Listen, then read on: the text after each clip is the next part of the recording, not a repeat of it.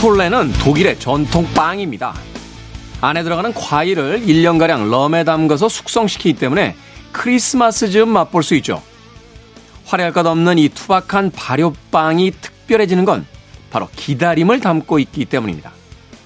독일 사람들은 12월이 시작되면 매주 주말에 모여서 이 슈톨렌을 한 조각씩 나눠 먹는데요. 한 번에 다 먹는 게 아니라 조금씩 얇게 잘라서 크리스마스가 올 때까지 긴 시간 동안 함께 나누어 먹는 빵입니다.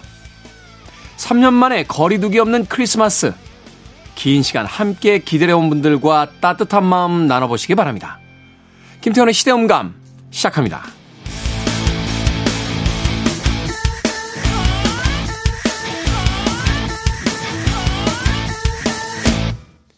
그래도 주말은 온다. 시대를 읽는 음악 감상의 시대음감 김태훈입니다. 요즘 빵집에 가면요. 화려한 크리스마스 케이크들 사이에 간혹 눈에 띄게 되는 빵이 바로 크리스마스 빵 슈톨렌이라고 합니다. 이 딱딱한 타원형 모양의 다소 투박한 빵인데 이 겉모습과 달리요. 재료는 아주 풍성하게 사용이 된다고 하죠.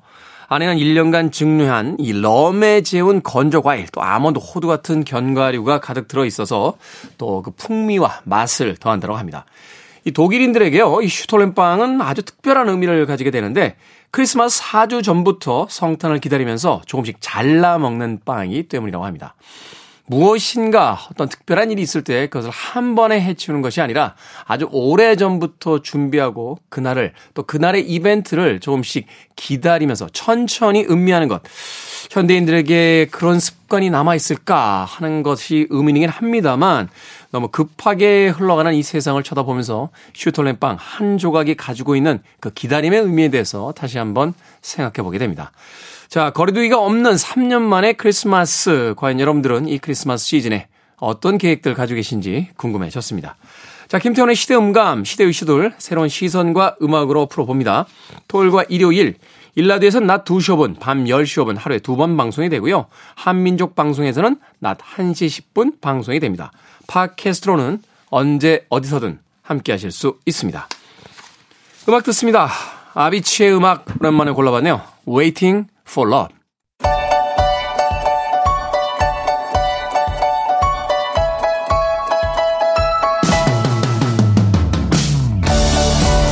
우리 시대의 좋은 뉴스와 나쁜 뉴스, 뉴스 good and bad. KBS 경제부의 박혜진 기자, 산업과학부 정세배 기자 나오셨습니다. 안녕하세요. 안녕하세요. 네, 안녕하세요. 자, good news와 bad news. 오늘따라 KBS 경제부 박혜진 기자 목소리에 힘이 이렇게 아, 없으십니까? 그렇죠. 제가 사실 코로나로 조금 앓다가 왔는데 아이고야.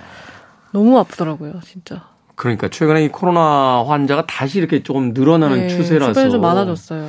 많이 주변에서 실제로 나오고 음. 또 다들 아프셨다고 엄청 아프셨다고. 어, 저는 진짜 피해갈 줄 알았거든요. 네. 근데 네. 피할 수가 없더라고요. 뭐 어, 조심은 합니다만 누구의 잘못이라고 볼 수도 없는 거고 그쵸, 또 피해가기가 네, 어, 언제 어디서 걸린지 전혀 모르니까 그렇죠 네. 쉽지가 않은 거니까 아무쪼록 좀 예방이 최선이긴 합니다만 또 네. 걸렸을 대비해서 평상시에 좀 건강 관리도 좀 잘 해놓는 게 중요하지 않나 하는 생각이 듭니다. 지금은 괜찮으신 거죠? 네, 괜찮습니다. 음, 네. 자, 굿뉴스와 배드 뉴스 어떤 뉴스부터 만나볼까요? 네, 선배가 이제 회복 중이시니까 제가 먼저 할게요. 감사합니다. 아 그런 겁니까? 네. 네.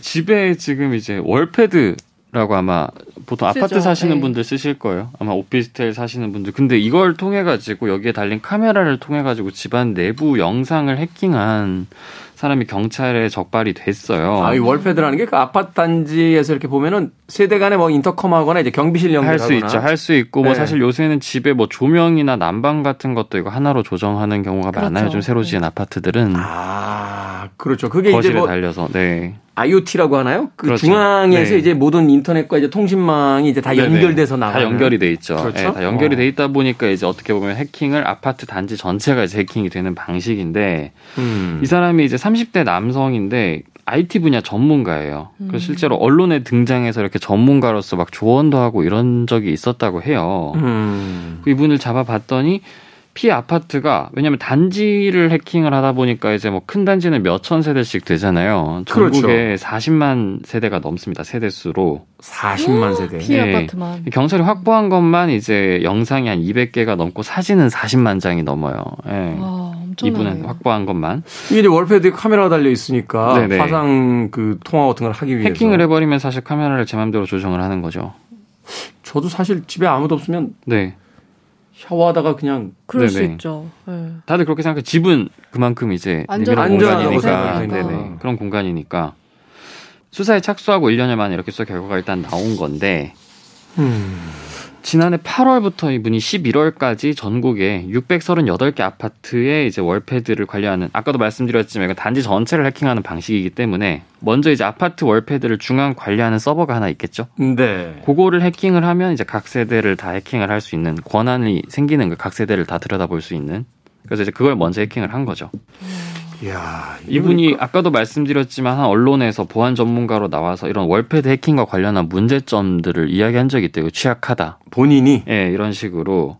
그래서 이분이 직접 해킹 프로그램을 만들어서 추적을 우회하는 수법 이런 걸 다 동원해서 이제 이번에 이걸 해킹을 했다고 하는데 어떻게 했냐? 이제 추적을 피하기 위해서 먼저 이제 아파트가 아니라 뭐 식당이나 뭐 숙박업소나 이런 좀 관계 없는 곳에 다중 이용 시설에 설치된 무선 공유기 있잖아요. 보통 와이, 음, 와이파이 네, 네 쓰시잖아요. 예. 네, 그걸 먼저 해킹해서 그걸 경유해서 그러면 이제 경로가 한번 꺾이잖아요. 이게 말하자면 이제 자금 세탁하듯이 네네. 여러 경로를 거치면서 추적이 어렵게 추적을 지우는 거죠. 거죠. 그래서 어. 아파트 단지 서버에 침입을 했고 이 아파트는 다 거의 대부분 아파트는 하나의 망으로 다 연결이 돼 있기 때문에 이 중앙 서버만 뚫으면 끝이죠.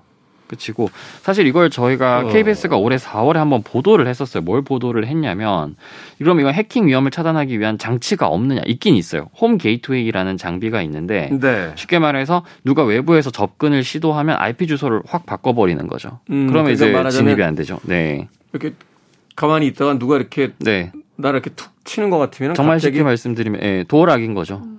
예. 문어처럼 이렇게 보호색이 네네. 확 드러나듯이 월패드를 지키는 도어락이라고 생각하시면 되는데 이게 법률상 심지어 설치해야 될 의무가 있어요. 네. 당연히. 근데 이게 제대로 설치가 안 된 곳들이 대부분 특히 뭐 올해 지금 건설 중인 그런 데서도 지어지지 않은 곳이 있다. 아니, 과거에 지어진 곳이 그렇다 치지만 네. 최근에 네. 만들어지고 있는 것은 그게 더 문제인 거죠. 있는데 왜? 네. 그래서 당시에 이제 아파트 쪽에서 해명하기로는 아 이거는 따로 그런 장비를 설치할 필요 없이 월패드 자체에 그런 기능이 내장돼 있다라고 해명을 했었는데 저희가 추가로 확인해 보니까 그런 게 없었어요 월패드 내부에 그래서 이쪽에서 잘못을 인정했었고 건설사 측에서도 그래서 보도가 됐었는데 결국 이게 사실로 드러난 거죠 이런 취약점이. 그래서 이분이 근데 사실 그러면 이거를 왜 해킹을 했냐 경찰 수사 결과 이렇게 확보한 영상이나 사진을 이제 해외 인터넷 사이트에 판매하려고 한번 시도를 했었대요. 그러니까 말하자면 이분이 네. 그 월패드에 접근하고 그 자료를 빼내는 과정에서 검거가 된 게 아니라 네. 이미 그 범죄는 다 마무리 짓고 그런 거죠. 그 내용물을 거죠. 네. 팔려고 네. 하다가 지금 그런 거죠. 그 네네. 잡혔다는 얘기잖아요. 아직 이제 근데 그 영상 같은 게 이제 뭐 실제로 판매가 됐다거나 뭐 제3자에게 제공됐다거나 이런 게 확인되지는 않았는데 그러다 보니까 이분도 아 나는 보안 전문가다 보니까 경각심 차원에서 해킹하고 영상도 뭐 제공이 이루어진 거다라고 했는데 경찰은 어쨌든 이게 구매 접촉 누군가가 이제 팔겠다 하니까 그럼 사겠다라고 접촉을 하신 분이 있을 거 아니에요. 그렇죠. 이 사람과 주고받은 이메일 내용을 봤을 때는 실제로 팔 의사가 있었다라고 경찰은 판단을 하는 거고 음. 뭐또 본인은 어떤 성적 목적을 갖고 범행한 건 아니다 이렇게 부인하고 있지만 사실 그 워낙 많은 영상과 사진이 찍혔는데 그 중에는 당연히 집 아니다 보니까 뭐 신체가 노출되는 그런 영상도 있기 때문에 경찰은 이걸 뭐 성범죄로 입건할 수 있을지 여부도 좀 검토 중이라고 해요. 음. 그렇다면 이제 이거 뭐 전문가들 어떻게 대처해야 되냐? 월패드마다 비밀번호 바꿀 수 있거든요. 네. 가정에서 각자가 또는 집안에서 보통 이제 집안이면 대부분 아파트시면 뭐 와이파이 공유기 쓰실 거예요. 무선 공유기. 그 비밀번호를 둘 다 바꾸는 게 뭐 좋다고 설명을 하시고 가장 안전한 거는 뭐 사실 월패드 카메라 저희가 쓸 일이 뭐가 있겠습니까? 집안에서 뭐 반창고나 테이프 같은 거 붙여 놓으시면 그렇죠. 가장 안전하죠. 뭐 물리적으로 이건 들여다볼 수가 없으니까. 음. 네. 그래서 월패드에 아마 확인해 보시면 비밀번호 변경하시는 그런 게 뭐 설정 같은 데 다 있는데 뭐 찾기 좀 어렵다. 근데 걱정되신다 하면 제조업체에 아마 문의하시면 또 자세히 알려줄 거라고 그렇게 얘기하시네요. 네. 이 전문가들 이야기를 저도 들어본 적이 있는데 이제 가정용 월패드를 통해서 민감한 이제 개인 정보 어, 혹은 또 이제 사생활이 이렇게 노출이 된 건데 우리가 이제 공공장소 가면 와이파이 이제 연결하잖아요. 네. 그 와이파이 연결할 때 꼭 뜨는 문구가 있어요. 있죠. 어, 네. 그 보안이 되지 않습니다. 제3자가 볼 수 있다. 어, 보안에 네. 취약하다. 제3자가 네. 볼수 있다.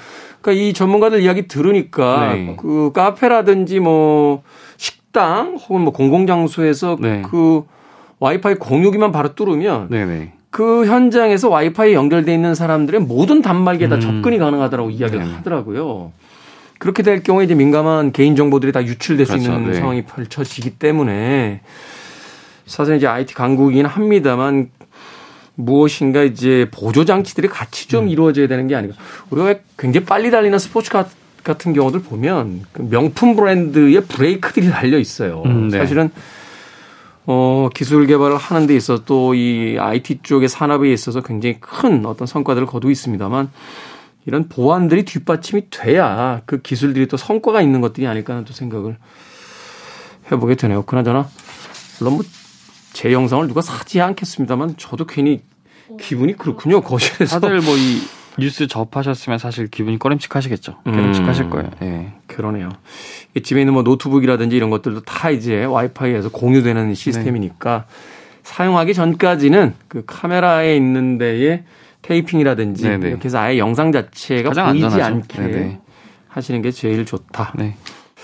섬찟하네요. 자, 이번 주에 굿뉴스 박혜진 기자님이 좀 전해 주시죠. 네, 굿뉴스. 계좌 같은 거 송금하다 보면 사실 계좌 번호를 잘못 누르거나 금액을 잘못 누르는 경우들이 종종 있더라고요. 저도. 네. 그, 그렇게 해서 뭐 보내본 적은 없는데 이렇게 내년부터 실수로 좀 잘못 보낸 돈을 주인에게 돌려주는 차고 송금 반환 지원 제도라고 있거든요. 이 지원액이 최대 5천만 원으로 늘어날 예정이라고 합니다. 좀 정확하게 좀 자세히 설명을 해 주시죠. 잘못 보낸 돈을 네. 반환을 지원해 준다. 이게 어떤 의미입니까? 이게 차고 송금 반환 지원 제도라는 건데 송금인은 실수로 잘못 송금한 돈을 예금 보험 공사가 대신 찾아준다는 거거든요. 이게 지난해 7월부터 도입이 됐는데 그러니까 만약에 돈을 실수로 잘못 보낼 수도 있잖아요. 뭐 원래 A한테 보내야 되는데 B한테 보낸다거나 그렇게 잘못 보내면 안 되돌려줘요? 그거를 지금까지는 소송을 통해서 돌려받았어야 돼요. 예를 들어서 제가 그렇게 보냈으면은 직접 그걸 받은 사람한테 연락을 해서 그거를 소송을 돌려달라. 통해서 네, 돌려달라고 하거나 소송을 받은 통하거나. 사람이 아니 내, 통, 내 통장에 들어왔으니까 난 못 주겠다. 그렇게 할 수도 네. 있었 이래 버리면 이제 소송을 네. 해야지만 그걸 반환할 수 있다고요? 네, 그래서 그게 이제 지난해 7월에 이게 좀 개정이 돼가지고 예금 보험공사가 대신 찾아주는 제도가 이제 다시 도입이 됐는데 음. 이 금액이 뭐 많지가 않았어요. 최대 천만 원까지였거든요. 근데 이 금액을 좀 한도를 높인 겁니다. 5천만 원까지. 음. 그러니까 이게 이렇게 좀 한도를 높인 게 사실 최근 코로나 겪으면서 좀 비대면 금융 거래가 많아졌잖아요. 네. 그러다 보니까 차고 송금 발생하는 횟수도 좀 늘어나고 금액도 증가하는 점을 반영을 해서 그동안 계속 지원 대상 금액을 좀 확대해야 되는 거 아니냐 그런 얘기들이 있어 왔고 그래서 이번에 금액 상한을 5천만 원을 확대해서 이게 내년 1월 1일부터 시행이 되는 겁니다. 잠깐만요. 제가 이제 상식적으로 잘 이해가 안 가는 게 뭐냐면 제가 이제 돈을 잘못 보냈어요. 네. 어, 그래서 이제 은행을 통해서 이제 얘기할 거 아니에요. 어, 그렇죠. 내가 잘못 보냈다. 네. 저거 좀 반환해 달라. 네. 그럼 이제 은행에서 그 돈이 이제 송금된 사람의 어떤 뭐 은행이라든지 이런 데 이제 연락을 해서 이거 반환 좀 해 주십시오라고 요청을 하면 제가 이제 말하자면 정세배 기자가 돈을 5천만 원 보냈는데 이게 웬일이야? 네. 하고서는 난 못 돌려주겠는데 네. 나는 이미 그거 다 써버렸는데 라고 음. 얘기한단 말이에요. 그런 사람이 있다는 거죠. 소송을 네. 통해서 반환을 이제 받게 네. 됐다라고 하는데 잠깐만요. 그러면 정당한 이유 없이 나는 이제 돈을 받은 거잖아요. 어찌됐건. 내 마음대로 써버렸어요. 그럼 저는 법적으로 문제가 없는 겁니까? 거기에 대한 책임을 지는 걸로 알고 있긴 해요. 예. 아, 형사법적인 책임을 진다. 근데 이게 이제 500만 원 정도다, 뭐 300만 원 정도다, 100만 원 정도가 이제 잘못 송금됐다라고 하면 이거 소송을 하게 되면 소송 비용이 네. 더 드는데 소송 비용이 많이 들어서 네네. 그 전에는 어. 이제 포기하신 분들도 꽤 많았었다고 해요. 소송 그래서. 거는 게 의미가 없죠, 사실. 그렇죠. 소송 비용이 더 나올 네. 수 있으니까. 어, 우리 바깥에서 우리 최 PD가 어, 횡령죄로 처벌받을 수 있다고 어, 그렇죠. 그렇죠. 당연히 처벌을 받아야겠죠. 네. 근데 안 돌려주는 건 뭡니까? 설마 이거를 나를 찾아 소송을 걸까? 음. 네, 그런 심리가 또 소송을 않을까? 하면 네. 이렇게 잘못 보내신 분들이 대부분 승소를 한다고 해요. 네. 아 대부분이 아니라 당연히 승소를, 네, 승소를, 승소를 해야겠죠. 네. 그렇다면 이게 소송을 하면 당연히 승소인데 네. 당연히 승소인 소송을 진행하게 하는 것도 이게 낭비 아닙니까? 이런 상황이면 사실 그렇죠. 네. 상식적으로는 그렇죠 돌려주는 게 맞죠. 예. 그렇죠. 돌려주지 않으면 뭐 뻔하고 그러면 이제 뭐 변호사비도 대납을 해야 되고 음. 실익이 없는데 뭐 이런 건 있겠죠. 내가 뭐 채무 어에 대해서 좀 이제 문제가 있는 사람인데 누군가가 잘못 보낸 돈이 갑자기 들어오자마자 빠져버렸다. 음. 이러면 내가 이제 갚을 방법이 없으니까 거기에 대해서는 좀 문제가 있다. 그렇죠. 뭐 이렇게 이해할 수 있겠지만 네. 이런 거는 사실은 이제 금융권에서 어, 안전장치를 만들어 줘야지. 음. 이게 버튼 하나 잘못 눌러서 잘못 갔다라고 해서 이제 잘못 보낸 사람한테만 다 뭐 소송이라든지 여러 가지 어떤 책임을 음. 전가하고 중간에서 관리 감독을 해야 될 은행에서는 난 잘 모르겠습니다라고 이야기하는 게 좀 이상하지 않나 하는 생각이 들어서 하는 이야기입니다. 이게 왜 그 보이스피싱 대비해서 그런 경우 있잖아요. 이렇게 아, 송금 보내면 몇 분 동안은 그 송금이 이루어지지 네. 않고 은행에서 그렇죠. 이제 그 예. 출금을 할 수 없게 예, 할수 없게 이제 가지고 있다가 이제 네. 시간이 지난 뒤에 이제 출금하게 되는 경우들이 있는데 뭔가 좀 안전장치들이 좀 더 있으면 소송 비용이라든지 또 왔다 갔다 하는 여러 가지 어떤 불편한 사항들을 네. 좀 예방할 수 있지 않나 하는 또 생각 해보게 되네요. 음. 네. 답답해서 드리는 이야기예요. 소비자들이 항상 더 그렇죠. 네. 어, 고생을 하는 음, 그런 일들이 많이 벌어지기 때문에 자, 지금까지 뉴스 good and bad 정세배 기자 그리고 박혜진 기자와 이야기 나눠봤습니다. 고맙습니다. 감사합니다. 고맙습니다. 노래 한 곡 듣습니다. 빌 위더스의 Lovely Day.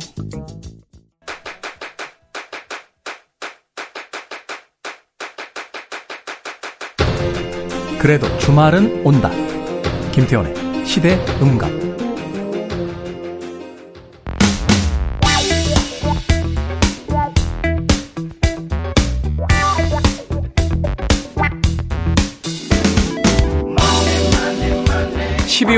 미뤄뒀던 송년 모임들의 크리스마스 선물에 지갑이 얇아질수록 감각은 더 단단해져야 합니다. 우리 시대의 경제 이야기 돈의 감각 더 퍼블릭 자산운용 김현준 대표님 나오셨습니다. 안녕하세요. 네, 안녕하세요. 오랜만에 뵙겠습니다. 오랜만에 뵙습니다. 아, 이제 연말을 향해 가고 있습니다. 최근에 경제 관련 기사들 이 김현준 대표님 만나서 코너 진행한 뒤부터 조금 더 관심을 가지고 쳐다보고 있는데 연말이면 그래도 좀 푸근한 기사들이 좀 많이 나오긴 마련인데 네. 올해 연말 그렇지가 않습니다. 산타랠리 사라진 연말, 산타랠리 멀어진다. 뭐 이런 어, 헤드카피들, 이제 제목들이 많이 보이고 있어요. 산타랠리가 뭐고, 산타랠리가 사라진 연말이란 건 또 어떤 의미인지 좀 여쭤보고 싶은데, 여기서 산타라는 건, 우리가 아는 그 산타죠? 그렇죠. 산타클로스의 산타. 12월에 오니까. 네. 예, 어린이들한테는 이제 선물을 주는데, 어른들한테는 뭐, 돈이 선물이니까. 네. 주식 가격을 좀 올려주는 게 아니냐. 라는 얘기를 이제 산타 랠리라고 하죠. 그러니까 연말이 되면은 그래도 조금 뭔가 어떤 기대 심리가 이르면서 뭐 네. 뭐 주가가 올라, 올라간다든지 뭐 이런 것들을 이제 연말에 특수한 어떤 산타 랠리다. 그렇죠. 아, 이렇게 이야기하는데 올해는 이제 그게 없다는 거군요. 그게 이제 이 일반적으로는 그 몇 년간 이런 일이 많았어요. 이 대주주가 되어야 국내 주식을 이제 양도소득세를 매기는 음. 법안이 현재 뭐 이미 시행 중이거든요. 네. 그러면 어 우리 같은 개미들이 아니라 좀 돈이 많으신 분들 이 어떤 특정 주식들의 가격을 좌지우지하는 경우가 많은데 그분들은 이 12월 31일 기준으로 주주 명부에 내가 대주주로 등재가 돼 있으면 그 다음 해에 돈을 세금을 많이 내야 되는 거예요. 그렇죠. 근데 일반적으로는 우리나라 주식에는 세금이 없다고들 알고 계시기 때문에 어 모르시지만 그분들은 내가 번 돈을 세금으로 내기가 싫으니까 어떻게 하냐면 11월 12월에 주식을 야금야금 팝니다. 음, 그 기준치 밑으로 내려가도록. 네. 네. 그 특정 금액이나 특정 지분율 밑으로 내리려고 주식을 파니까 주가 좀 떨어지는 거죠. 음. 주가 떨어졌다가 그게 어느 정도 마무리가 되고 나면 어, 이 주식들이 너무 저평가되어 있는데 라고 생각하는 다른 주체들, 음. 다른 주체들이 12월에 다시 그 주식을 사게 되는 거거든요. 이제 말하자면 쓸어 담는 거죠. 네. 그래서 11월까지, 12월 초까지 보통 주식 시장이 빠졌다가 12월 말이 되면 이제 오르는 경우가 왕왕 있었는데요. 네. 어, 근데 올해 같은 경우는 아직까지는 산타랠리가 오진 않고 있는 것 같습니다.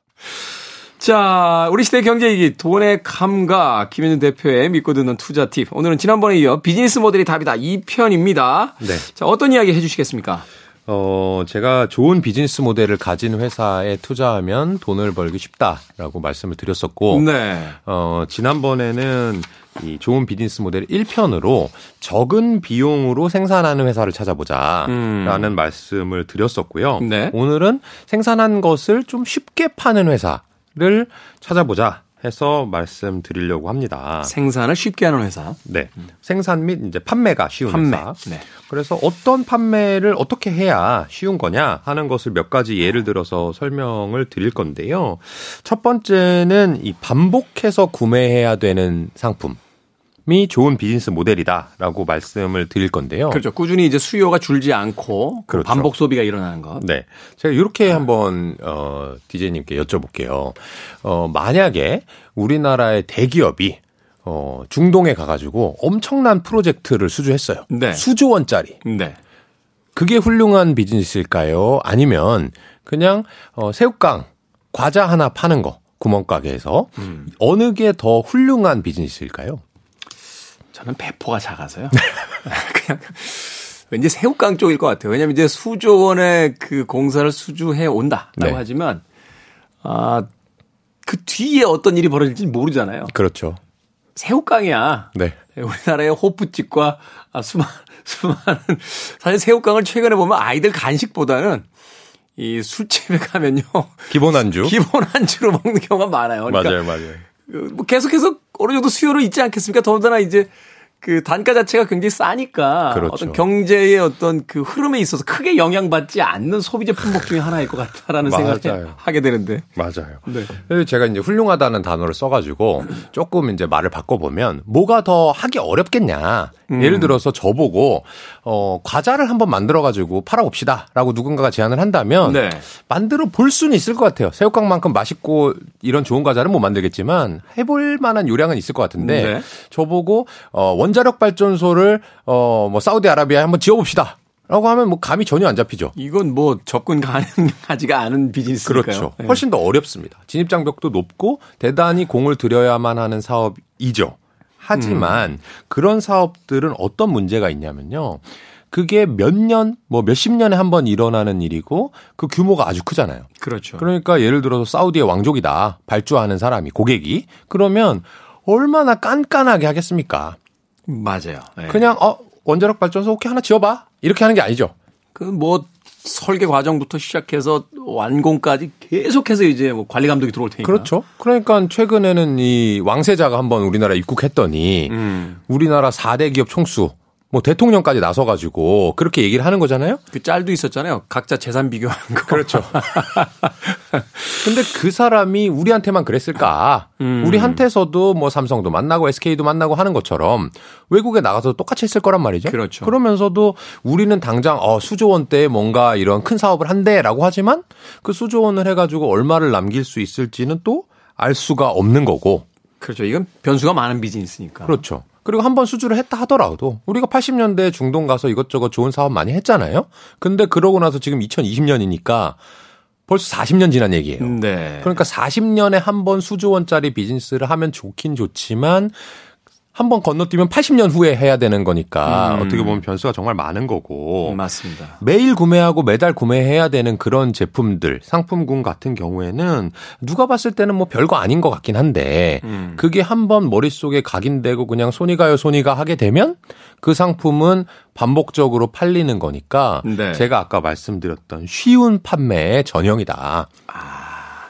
그렇게 볼 수 있겠군요. 완전 최고급 한우 갈비집을 최고의 인테리어로 만든 식당이 있고 아파트 단지 앞에 작은 아 말하자면 이제 붕어빵 네. 가게가 네. 있는데 과연 그 어느 비즈니스가 좀 더 쉽게 접근할 수 있고 또 계속해서 어 연속적인 어떤 비즈니스가 가능하겠느냐. 네. 경기를 어떤 비즈니스가 좀 덜 타고. 그렇죠. 그렇죠. 제가 사실은 그런 이야기 많이 들었거든요. 어, 큰 비즈니스들 계획하고 계시다가 뜻하지 않은 변수들, 뭐, 과거에 중국의 어떤 한한령이라든지 또는 뭐 COVID도 마찬가지고 네. 우크라이나와 이제 러시아 전쟁이라든지 갑자기 국제 정세가 변하면서 그 비즈니스 전체가 한 방에 백지화되는 경우를 너무 많이 봤어요. 그렇죠, 그렇죠. 어, 이게 굉장히 이제 위험 부담이 큰 비즈니스들이잖아요. 맞아요. 어. 그러니까 이제 반복적으로 뭔가 매일 소비해야 되는 거는 음. 우리가 뭐 코로나가 왔다고 해서 밥을 안 먹거나 빨래를 안 하거나 신발 안 신거나 그런 건 네. 아니니까 네. 이 사실은 별거 아닌 것 같은 비즈니스이지만 반복 구매가 상당히 좋은 비즈니스 모델 중에 하나다라는 말씀을 드리고 이 주식 투자 측면에서 최근에 이제 각광받고 있는 반복 구매 아이템을 하나 말씀드려 보면은 네. 이 피부 미용 을 하는 기기들을 파는 회사가 우리나라에 많이 상장을 했어요. KBT 아닙니까? 그렇죠. 어. 근데 그런 회사들이 어떻게 어 돈을 버냐 하면 이 큼지막한 기계를 성형외과 피부과에 납품을 합니다. 뭐 네. 뭐 몇백, 몇천, 몇억짜리 장비를 납품을 해요. 근데 사실은 그들이 그 장비로도 돈을 벌지만 더 중요한 건 뭐냐면 거기에서 몇 번, 뭐, 열 번 시술하고 나면 소모품을 한번 갈아야 된다든지, 네. 거기 끝에 바늘, 아니면 뭐, 초음파를 쏘는 팁, 이런 것들을 반복해서 소모하게 해가지고, 한 번 판매한 다음에는 그 의사와 한 몸이 되는 거죠. 음. 그래서, 어, 너가 많이 시술해서 돈을 많이 벌었어? 그럼 우리 소모품도 많이 구매해줘. 그럴 수밖에 없는. 네. 어떻게 보면 프린터를 좀 싸게 팔고 나서 공짜로 주고 나서 네. 잉크를 비싸게 파는 그렇죠. 그런 회사들이 비즈니스 모델이 좋다고 하는 것처럼 커피 머신 싸게 팔고 거기 들어가는 이제 캡슐 계속해서 그렇죠. 팔게 되는 그렇죠. 네. 그런 회사가 이제 비즈니스 모델이 좋다는 아. 첫 번째 예시고요. 일단 그러네요. 근데 반복 구매뿐만이 아니라 일단 하드웨어를 샀기 때문에 소프트웨어를 거기에 맞춰서 구매할 수밖에 없는 바꿀 수가 없어요. 한번 사고 나면 쉽지가 않은. 네. 아, 제가 최근에 면도기가 그래요. 이 수동 면도기를 쓰는데 어떤 특정 브랜드를 사놓으니까 이 날을 바꿀 때 그게 왜 가, 다 카트리지가 끼는 모양이 다른지. 날이 그, 리고 훨씬 비싸죠. 그렇죠. 그러다 보니까 그 회사의 카트리지밖에 쓸 수가 없는. 맞아요, 맞아요. 뭐 이런 일들이 이제 벌어지네. 바로 그런 비즈니스들. 네, 네, 그렇습니다. 그게 이제 세계에서 가장 큰 면도기 회사 질레트인데 네. 워런 버핏이 정말 좋아하는 회사 음. 중에 하나고요. 이제 좋은 비즈니스 모델, 쉬운 판매 중에서 두 번째 를 한번 말씀드려 볼까 하는데 두 번째는 구매자가 제품 가격에 둔감한 경우 음. 그래서 어. 두 가지를 또 나눌 수가 있는데 첫 번째는 제품의 절대적인 가격대가 낮은 제품들. 아. 그다음에 두 번째는 구매하는 사람하고 돈을 지불하는 사람하고 그 제품과 서비스를 직접 이용하는 사람이 다른 경우 이 두 가지가 아. 모두 다 좋은 비즈니스 모델인데 뭐가 있을까요? 두 번째부터 이제 생각을 해보면, 어, 디제이님도 예전에 회사원 생활을 하신 적 네. 있죠? 근데 이제, 어, 여러분들 이제 동남아 여행 요새 많이 가는 이제 여름, 저기 연말 휴가철인데 비행기 탄다고 생각을 해보면은 내가 어느 지역을 이제 가겠다, 날짜 하고 지역을 결정하고 나서 가능한 싼 비행기를 고르려고 할 겁니다. 그죠? 그렇죠. 뭐 최근에 그런 사이트도 있고요. 그렇죠. 비교해주는. 네. 그런데 만약 태훈 디제이님께서 이제 회사원인데 출장으로 음. 어, 미국에 저기 할리우드 한번 갔다 와라고 했어요. 그러면 이제 대한항공 아니면 아시아나 그렇죠. 내 돈 쓰는 거 아니니까. 그렇죠. 제일 좋은 서비스 받으면서 가야죠. 네, 예를 들어서 회사에서 아 그래도 비즈니스는 안 돼, 이코노미 타라고 하더라도 네. 이코노미도 이제 등급이 있거든요. 네. 등급이 높은 걸 하면 가격이 비쌉니다. 대신에 그, 마일리지는 내 이름으로 쌓이죠. 그렇죠. E도 있고 뭐 B도 있고 여러 가지 그렇죠. 항공권이 있는데. 네. 그래도 그래도 이제 대한항공 아시아나 가야 회사에서 돈을 내도 마일리지 나한테 오니까. 그렇죠. 그렇죠. 이게 돈을 내는 사람은 회사인데 아. 이용하는 사람은 직원이잖아요. 그렇죠. 그러면 직원은 조금 비싸게 구매를 한단 말이에요. 말하자면. 음, 음. 그러면 비싸게 구매한다는 거는 그 회사 입장에서는 비싸게 제품을 판 거니까 사실은 돈을 똑같이 버는 게 아니라 똑같은 것을 제공하고도 돈을 많이 버는 아. 그런 비즈니스 모델이 좋은 부분이 있는 거죠. 회사 다닐 때 이제 그 법인카드로 이제 기름 넣을 수 있었는데. 네. 맞아요. 아, 그럼 비싼 데 가요. 고급 휘발유 넣죠. 내 차에다 넣는 거니까. 아, 맞습니다. 이게 그런 비즈니스가 또 있군요. 맞습니다. 남의 돈으로, 그러니까 돈을 내는 주체와 소비의 주체가 다른 나눠져 있는 비즈니스. 네. 그 좋은 비즈니스 모델 중에 하나고요. 훌륭하군요. 또 하나는 아까 방금 말씀드렸던 제품의 절대 가격이 아주 낮은 것. 어떤 예를 들어드릴까 하면 또 이제 어려운 사업이냐 쉬운 사업이냐를 한번 말씀드려 보려고 하는데 삼성전자가 어, 갤럭시 핸드폰을 만듭니다. 네. 이걸 저보고 어, 이거랑 비슷한 거 한번 만들어 보자라고 하면은 엄두가 안 나요. 못 만듭니다, 저는. 그렇죠. 이게 뭐 친구들 몇 명이 모여서 만들자고 만들 수 있는 제품이 아니니까. 그렇죠. 네. 엄청난 이 노력과 R&D 능력, 뭐 resource가 많이 들어갑니다. 그렇기 때문에 이 핸드폰이 거의 뭐 100만 원을 호가하죠. 신제품들 같은 경우에는. 음. 그러면 휴대폰을 살 때는 어떻게 사느냐? 아까 내 돈 들여가지고 동남아 휴가 갈 때랑 비슷합니다.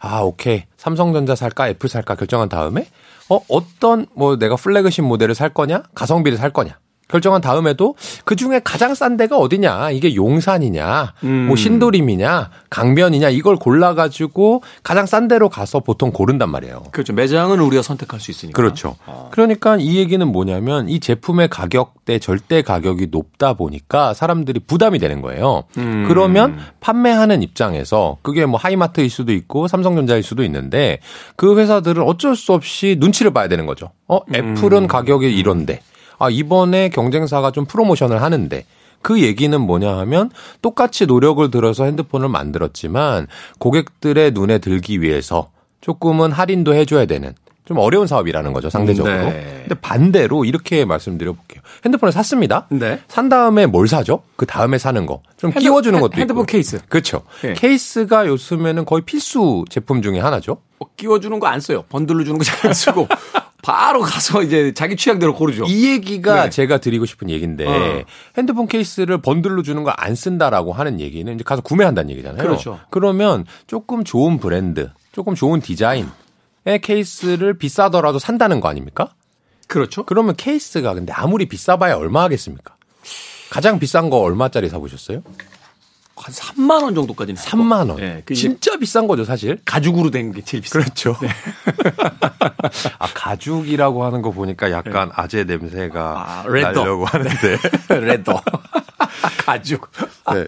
이 3만 원이 사실은 아주 아주 비싼 겁니다. 왜냐하면 뭐 몇천 원짜리부터 있거든요. 그렇죠. 이제 일반적으로 한 만 오천 원 정도가 이제 일반적인 가격인 거로 제가 알고 그렇죠. 있는데. 그러면 삼성전자 핸드폰을 사려고 하는데 100만 원짜리 사러 갔다가 한 200만 원, 300만 원입니다. 라고 하면 어떻게 돼요? 움츠러들게 되죠. 어? 네. 어, 내가 두 배, 세 배나 비싼 거 사야 돼? 라고 생각을 하게 됩니다. 음. 근데 휴대폰 케이스를 사러 갔는데 만 원짜리가 있고 2만 원짜리가 있어요. 근데 2만 원짜리가 내가 예전에 써봤더니 얘네들이 참 디자인도 좋고 견고하고 괜찮은 것 같아라고 하면 똑같이 두 배의 지출을 하는 것임에도 불구하고 두 배라고 생각 안 합니다.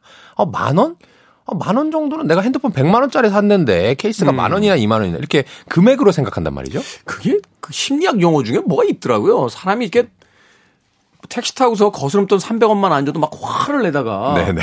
한 150만 원짜리 이렇게 물건을 사고 나면 그 액세서리 살 때 만 원, 2만 원 정도는 신경도 안 쓰고 막 그렇죠. 사버린다. 막 하는 그렇죠. 그 심리학 용어가 따로 있었던데. 아, 네, 네네네. 네. 그거랑 이제 같은 얘기를 드리는 건데, 어. 그러면 이제 저희는 투자자니까 삼성전자하고 이 케이스를 만드는 회사들을 비교를 해보면 우리나라에 이제 S 회사가 있어요. 네. 아주 유명한 브랜드입니다. 케이스에서는. 근데 이 케이스 회사의 영업 이익률을 찾아보면요. 음. 10%가 훨씬 넘어요. 와, 제조업에서 최근에 10% 넘기 쉽지 않은데요. 심지어는 삼성전자 휴대폰 사업부는요 한 자릿수입니다.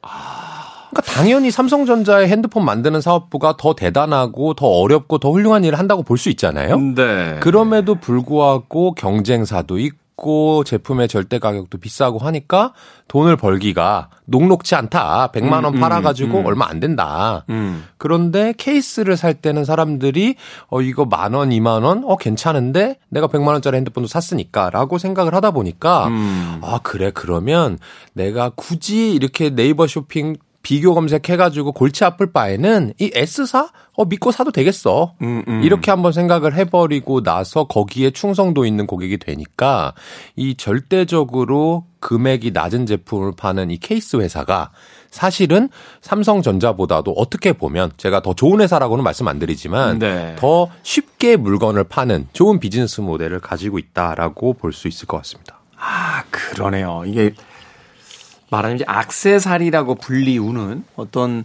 어 중심 하드웨어 이제 연관된 부품 회사들. 네. 우리가 이제 휴대폰을 살 때는 워낙 고가니까 이게 이제 100만 원이 넘기도 하고 네. 그러니까 이제 가격 차이라든지 성능 차이를 굉장히 꼼꼼히 보는데 일단 이게 이제 그 사게 되면 이 스마트폰이 참 묘한 게요. 어 제가 생각할 때 이제 여러 가지 device들이 있고 뭐 물건들이 있습니다만 뭐 여성들에게 있어 어떤 가방, 남자들의 뭐 자동차 혹은 시계, 이 스마트폰 같은 경우는 자기를 이제 characterize 한다라고 생각을 하는 것 같아요. 네, 네, 네.